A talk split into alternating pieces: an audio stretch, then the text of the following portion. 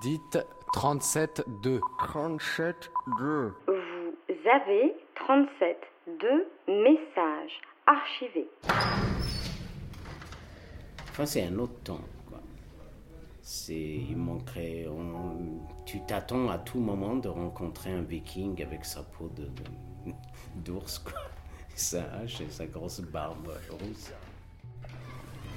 Cette semaine, 37-2 se ferait un passage pour rencontrer Mutata.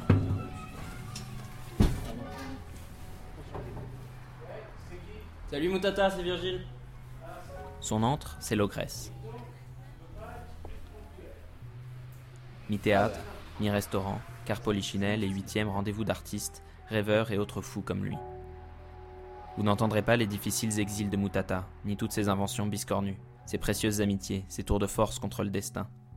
Mais vous entendrez un Mutata fabricant de la scène, du partage, de la rencontre et du rêve.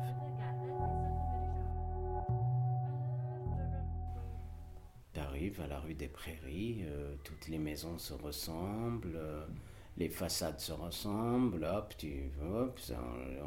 toute la rue des Prairies, soit les anciennes boutiques qui se sont transformées en petits appartes, d'anciens ateliers ou des épiceries ou des commerces d'artisans, etc.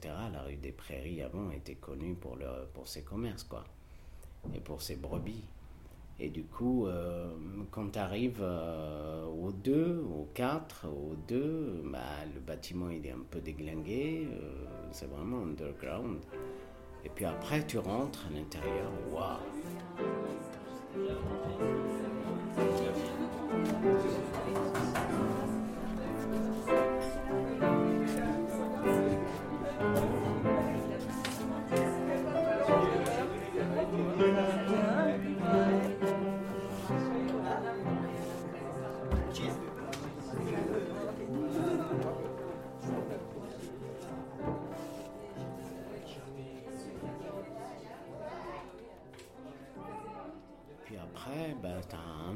Qui ressemble à rien, c'est un gradin.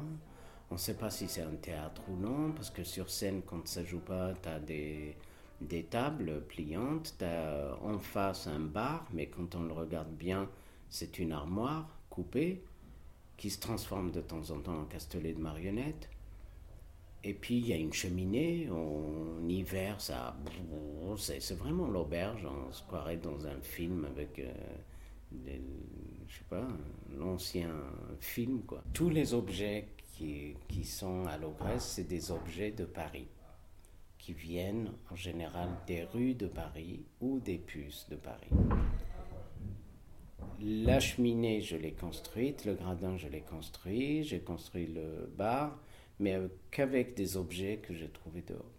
Chaque année, je prends un objet et je le mets dans un endroit à l'Ogresse. Et ces objets rappellent soit le premier festival de marionnettes, soit le deuxième, rappellent le festival de jazz, ou rappellent le festival de la chanson, ou de texte, etc. Ben, par exemple, là-haut, à côté de la cheminée, il y a des bobines, d'anciennes bobines de films, qui sont accrochées, suspendues. On faisait une sorte de tournoi ou de festival d'images, de courts-métrages. On s'éclatait. Il y a une petite machine à écrire au sol. Quand on arrive à l'Ogresse, tout de suite à gauche, il y a 4 cuillères. Et ça, c'était le système d'éclairage de l'ancienne scène de spectacle qui se trouvait au rez-de-chaussée quand on arrive à l'Ogresse, tout de suite à droite. Au fond, entre le bar et la cuisine, il y a un piano que j'ai transformé en vaisselier. J'ai juste enlevé le clavier, j'ai mis des petites cases où on met des fourchettes, des cuillères, des poivriers, des salières, et des couteaux, quoi, une planche pour couper le pain. C'est, on dirait, une maison où il y a plein de familles qui y vivent, c'est vraiment à l'ancienne. C'est comme si tu avais plusieurs couples et plusieurs enfants, on ne sait pas si c'est des cousins ou non, des complicités. Et puis après, tu as le roi de l'île, quoi, le chef du village ou le chef de la maison, c'est un peu moi, quoi. Je suis habillé en bleu ciel parce qu'il y a une pluie bruxelloise sur Paris qui nous guette depuis 2-3 jours. Donc ce bleu ciel peut nous emmener jusqu'à Haïti. Après j'ai un jean. Toi, le jean, c'est pour tout faire. J'ai une jambe en titane, enfin la cuisse gauche en titane, et 2 hanches en titane, 2 bols en céramique. Non, je suis à l'aise. Comme je suis handicapé, le jean est le meilleur truc, quoi, pour l'instant. Ah ouais, j'ai des pumas, quoi, parce que je fais de la roue électrique. C'est mon transport.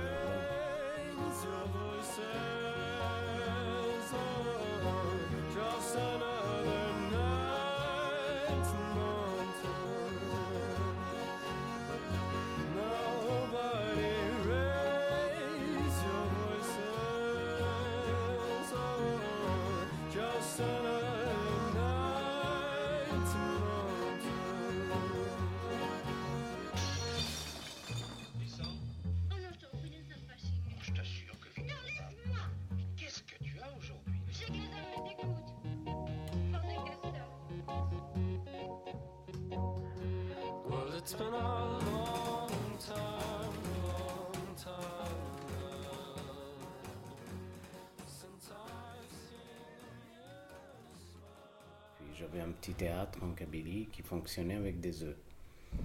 C'est-à-dire dans un petit village à la montagne, des fois on a de la neige jusqu'à 1m25 tous les hivers. Et du coup c'est une maison qui pourrait ressembler à des maisons qui se trouvent aux Alpes en France.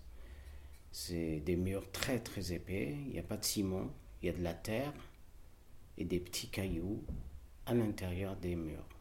Avant de l'utiliser, j'ai demandé l'autorisation d'abord à mes parents, et puis mes tantes, etc. Et puis après, ça s'étale, et ainsi de suite. Pour faire le tour de tous les héritiers de cette maison, il a fallu 6 mois. Et quand tout le monde a donné son accord verbal, j'ai commencé les travaux. Du coup, par exemple, la chambre des enfants qui est au-dessus de l'étable qui est chauffé en hiver par les bêtes. Il n'y a plus de bêtes, du coup j'ai creusé les tables pour faire tantôt une bibliothèque et une fosse pour la marionnette. La grande salle, la chambre des parents plus la cuisine, c'est une grande salle. Il y a le foyer et tout. Celle-ci est devenue la salle qui accueille le public. Mais sinon, pour que le public vienne assister au spectacle, notamment de marionnettes, j'ai installé dans la cour, à l'entrée du théâtre, une assiette en terre cuite. Les gens viennent avec un œuf, ils le posent dans cette assiette en terre cuite et en guise de ticket, je leur donne une feuille d'arbre. À la fin de la semaine, je faisais le troc avec les femmes du village pour avoir de la cire, de l'huile, du miel, des tissus, du coton, de la ganja, tout quoi. Nous avons des personnages, nous avons des poupées, c'est très très ancienne.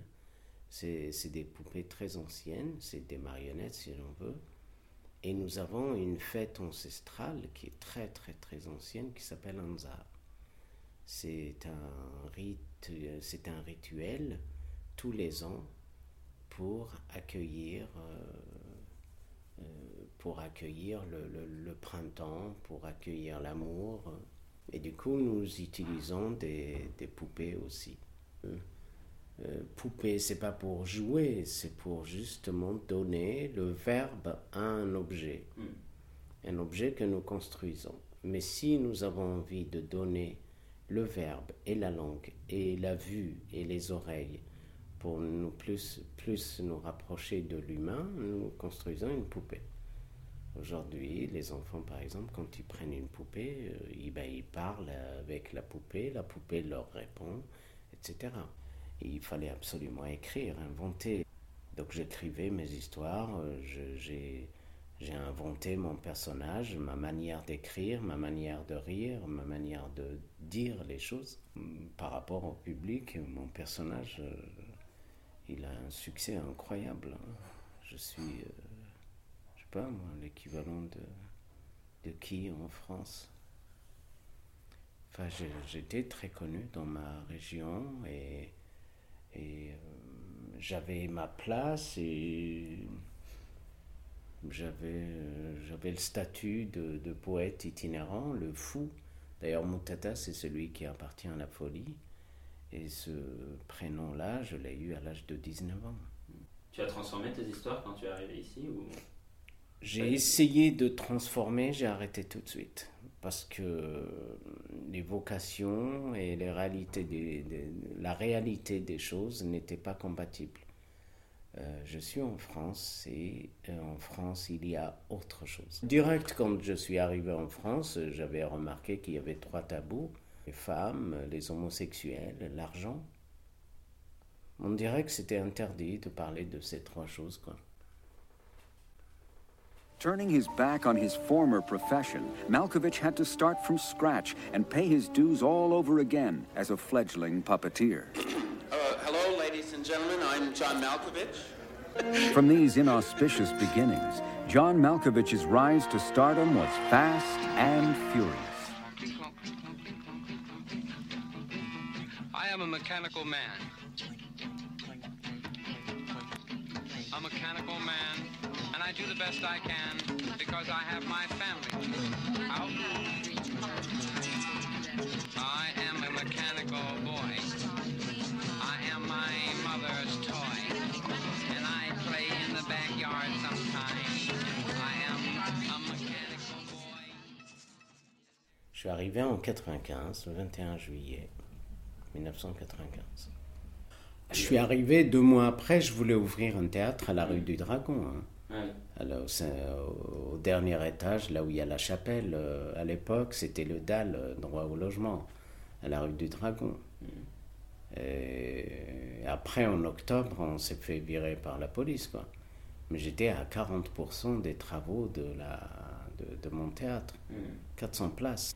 Donc l'histoire du DAL, du squat du DAL, c'était vraiment une très très bonne leçon. Et je me suis dit, plus jamais je ne ferai ça, parce que c'était une deuxième déchirure dont je n'avais pas besoin. J'étais tout le temps nu, j'étais très, très vulnérable et fébrile.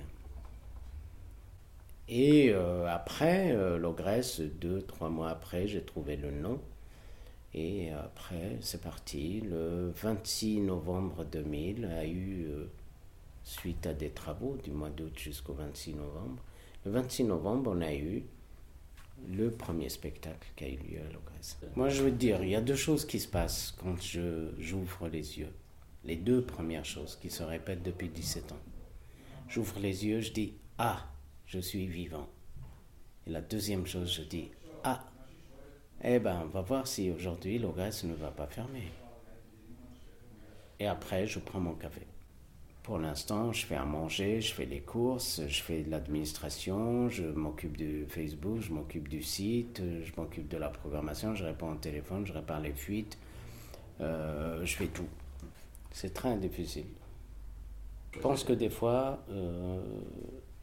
je bosse 18 heures. Ça, elle ne s'appelle pas l'Ogresse pour rien. Elle veut me bouffer. Il y a les rêves aussi. J'écris la nuit, j'écris ici, je dors là où nous sommes, au sous-sol. J'ai passé plein de fois, plein de nuits ici. Je prends mon matelas, je dors ici.